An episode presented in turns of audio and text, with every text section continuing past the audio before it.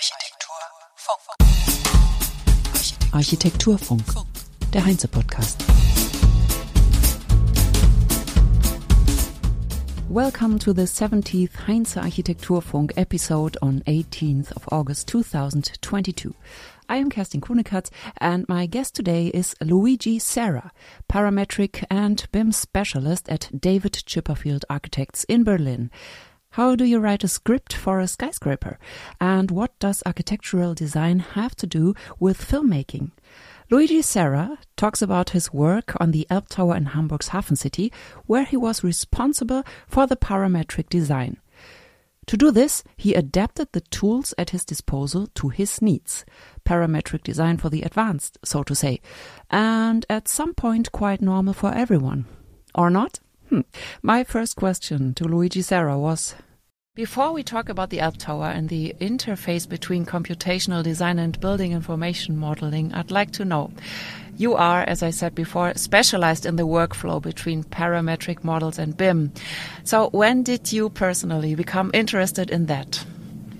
Well, when I was in the previous office in uh, Gerber Architekten, we had to deal with a very complex uh, building. It was uh, Olaya metro station in Riyadh, one of the iconic stations of Riyadh, and um, basically we have a big number of double curved surfaces, and um, the only way that we find possible um, to to deal with this complexity was to through parametric and I was uh, mm, fascinated by the, the power of, of this uh, of these tools and the fact that you can actually customize your tools to find the right solution for the problem that you have. Yeah, I also like the fact that you usually once you set up a, a script, you don't have to repeat the same things uh, never again. So it's not you, you, don't have to deal very often with uh, repetitive, boring tasks and you can focus on on what I like, that is to be creative and to do architecture and uh, let the machine do the boring part of the work. So that's that's what I found it uh, very interesting, and that's why I decided to to do more parametric and then take care of the interface with BIM. But BIM for me was a bit less interesting, let's say, because it's a bit, I find it a bit boring still. so you do the computational design and then it's moved to a BIM model. It of course needs to be specified that I don't do everything. I do the parametric design by myself, but then there is a BIM uh, manager, BIM a team working in BIM that takes care and helps me with and supports me finding the best strategy to represent uh, uh, and to use the the elements that we need for to document the project. Is there a difference between civil engineers and architects in using the parametric tools? I just met a young architect that told me that actually the, the only example that he had uh, of using these parametric tools were uh, engineers. So apparently, it's more common to find an engineer using this parametric tool, but uh, I find it a, that it's not really correct. It's just a very powerful, flexible way of organizing your work, and uh, it's accessible to everybody and um, it's not even so complex, and uh, but gives you um, gives you the possibility of understanding better the problems that you face every day and uh, find better solutions. How does this work change the way of designing? How did this go on with your Elbtower? How did you start the design? Who started the design? And then when did the parametric work start? At which point? So the design was done in the competition stage, was done by a different team just the team leader stayed, Thomas Pichny and Daniel Wendler, and uh, they stayed as a, mm, project leader and uh, responsible for the design. Yes, it was uh, was actually a very good experience to work with them, and um, and the design basically they didn't have any experience both in BIM and parametric so for me, it was also challenging from that aspect to deal with very uh, successful architects and uh, show them a different way of doing things with all the problems and uh, all the potential that he has and see also their reaction and try to sell the, the, the mm-hmm. new workflow, a new way of working uh, without sounding too, um, mm. you know, it's very dangerous. It's like actually a difficult path yeah. to, to go there and uh, and show mm, look how thi- how this, this will be done in the future. This is how it will be done in the future. That's not the Yeah. way I wanted to put it, and actually worked quite well. They had uh, they realized they understand the potential of it, and um, and basically yes, you you in, because it's really like I said, you can. Use it for every every every task you want basically Yeah. every task But how did they use it then? Well, they use it through me, I, of Yeah. course. What was very interesting actually is that uh, we were dealing with a lot of options and variations and a high level of flexibility. You know, we could uh, generate thousand uh, 3D models in uh, in one hour. I thought, oh, wow, how difficult is it then to decide which is the right one? Yeah. At, at the end, what I, what I find it fascinating is that at the end, for every option that we find at potential, we were in any case making a physical model. Oh, really? Yes. So how many models have you I got? think in the first two, three weeks that I joined the office, I did something like 12. and, uh, but I, I think it, it's correct. It's like bridging or, or, or from something that is a typical way yeah. and, uh, and um, the, the new way of doing Yeah, it. but because you need the physical, really the physical uh, model. you, you need a trained eyes to understand the volume in a 2D image on a screen because it's a 3D model, but the, the, the, the, the representation of it is anyway flat in the screen. And if your eyes are trained, you can see the difference between the options.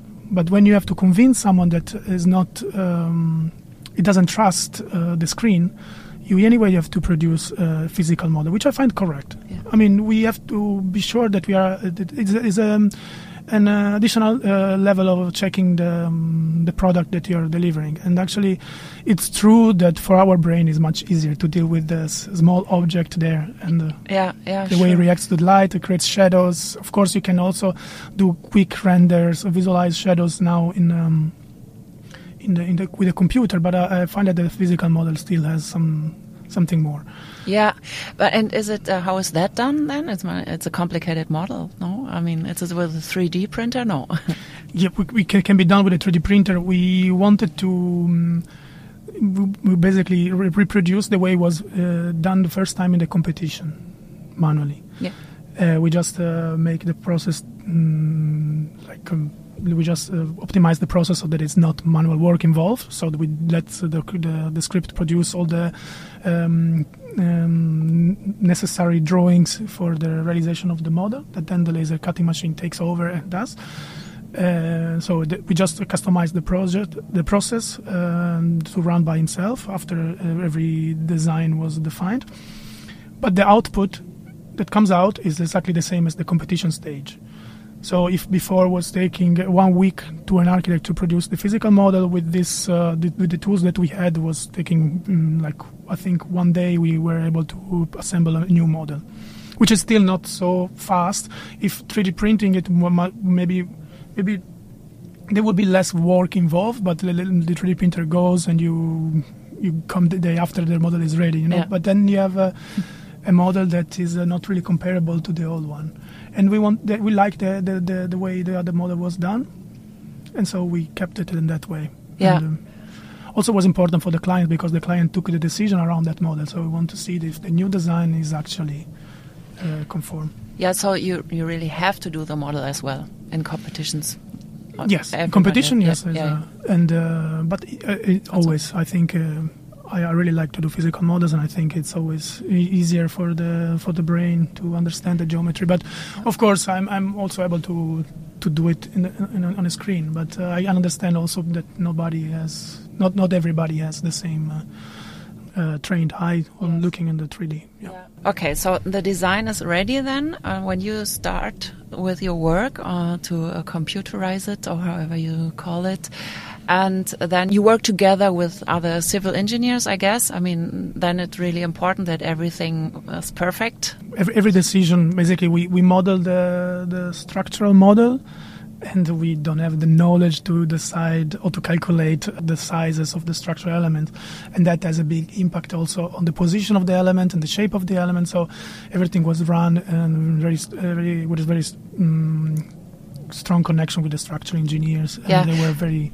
very involved in the design yeah. process. Is there also a program that when you say you change the grid and the columns, the distance, so that you auto automatically get a like a red light? No, yes, it's too far. And yes, basically we, we, we, that's how actually we we took the decision. Basically, we had uh, the structural engineer was giving information saying telling you cannot have a distance between columns and facade that is higher than so and then we, we calculate every distance from column to column and then um, when changing the grid or changing the number of columns per facade uh, there was a red light uh, that was showing or becoming green yeah. when uh, the distance was less than or was was changing and uh, you could see that actually but of course, there was not was not a lot about the, the um, green or red, but more the tone of the uh, orange, you know, with something between. So yeah, then yeah. you have to issue to the structural engineer, say, look, we are a bit beyond the border. The, the little bit orange. Can you do something? Can you do something here? and then they were very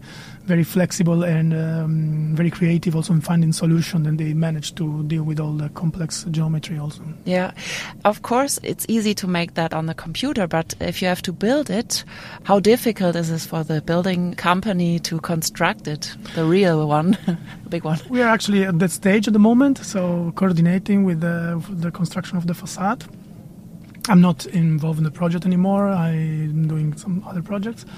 Uh, but it seems like that, uh, yeah, it's gonna be. I mean, of course, it's challenging. I'm not gonna say that it's easier as the uh, straight, normal box boxy building, but it's a challenge that they they are happy to take also with the construction, and that's very important because. Yeah.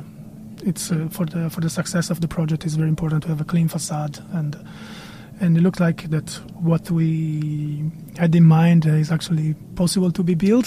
so it sounds that it's going quite well so far. Yeah, so it's prefabricated. No, it's yeah, like an element facade. yeah. Is, yeah, they are yeah. placed in the, in uh, on site, and but there is always a different angle between facade elements. Yeah. So there is, a, but it's that is it's not so big, so it can be uh, resolved in the tolerances tolerances of the buildings but uh, there is a level of complexity yeah. that needs to be studied and, um, I mean, it's not the first building where the elements are completely different. I think the the companies somehow, some companies know how to do it. Yes, exactly. Yeah. Is there a danger as well when you have a mistake here and you cannot see it in the model? Maybe. Yeah, the script got very big because it was controlling the shape of the building, the facade, and the structural model, uh, all in one script. So and so it was actually um, very very easy to have a problem hidden somewhere when this, the problem is on the script is about the syntax of the script is easy to, to see or to debug because the script is already telling you by showing an orange uh, um, it's like, called like yeah. a cloud yeah. Uh, so there is a scripting problem, but that's not the the risk. The bigger risk is that everything from the scripting point of view is working well, but there is a, a logical uh, failure that is generating um, mistakes in the in the geometry, for example, and that of course needs a team of people that is uh, mm, producing, checking the drawings. Uh, uh, checking the geometry, understanding the B model, and uh, then coming to me and telling me, look, there is a, a, column here that is not in the right position, and so on. Okay, so you have the controlling. Yes, exactly. Yeah. There is, a, I, of course, when you when you import uh, seventeen thousand lamellas in one click. Uh, it's easy to do, but of course, then uh, potentially you can create a lot of mistakes. Yet, possibility the, the, the software is uh, super accurate, so uh, the, the, only mistakes could be in the logic that is uh, positioning this element and uh, the team uh, is uh, is there also to support each other and to find uh, uh, problems also generated by some other of the team and find try to produce the best result. And how big is the team? How many people work? together there? I think we reached uh, 15 people, uh, the maximum, and uh, of course, I'm, in, I'm, talking only about the David Chipperfield team. Mm and um, yeah, there were mm, people that were responsible for the BIM part. I was in charge for the parametric part. Uh, I, I work with the parametric part uh, with my uh, colleague, with one of my colleagues uh, for the first part of the project, and then So- I continue by myself. Two people. Yes, always a teamwork uh, that needs to be. Um, you need, always need to have uh, at least two two people, two persons involved, so that uh, when uh, someone is uh, not there, because basically you take ownership of a lot of elements, and uh, it's so if the project keeps going. Also, when I go on holiday, for example, and the office needs to be someone that needs knows where to uh, put his hands and how to generate this, uh, how the things works. So it's always uh, better to have uh, at least two, better if more, but at least two, and uh, that's what we had in Chipperfield. We had.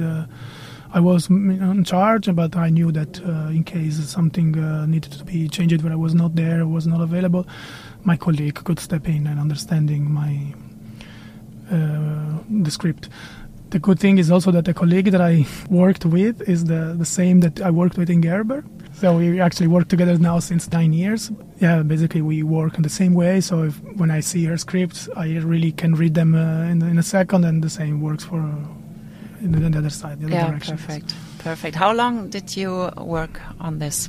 I worked uh, mid 2018 until February 2021. So that's the time that it takes.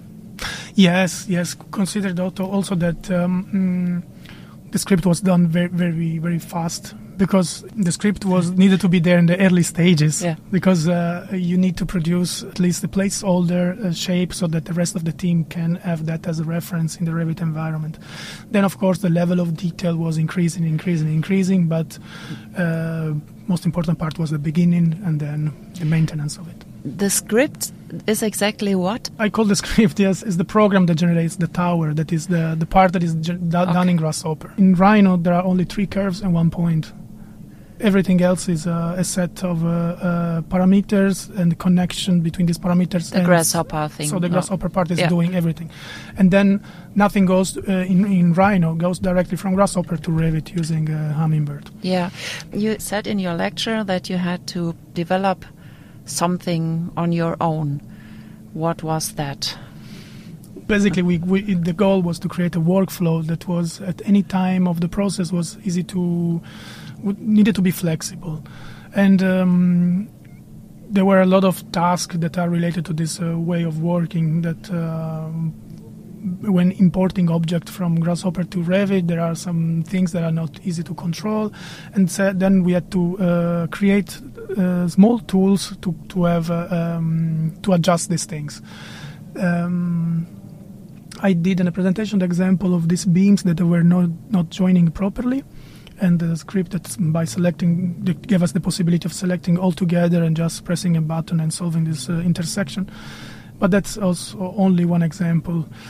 Um, because what is important is that, uh, and what is not uh, so typical is that uh, usually when you do a parametric a project, when you parametric is involved, parametric is involved in the early stages when you actually have, want to have a flexibility in designing and finding the best volume and, uh, and testing it and finding options and uh, um, but when you start documenting the project it's not so common to use parametric because it's anyway uh, producing drawings and uh, deliverables that are required by the contract and so on.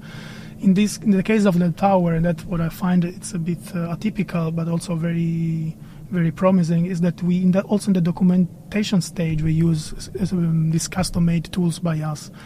So that every repetitive task that we had to do like tag- tagging uh, uh, 5000 doors uh, was actually um, tagging 5000 door in relation to the room where they sit in and then doing some operation like this was actually easy to do and was not a repetitive task but you could uh, just set up the logic around the curve for example. You want to number the, the room around the curve uh, so that the the, the order is always following the the, the, the same the same uh, rule.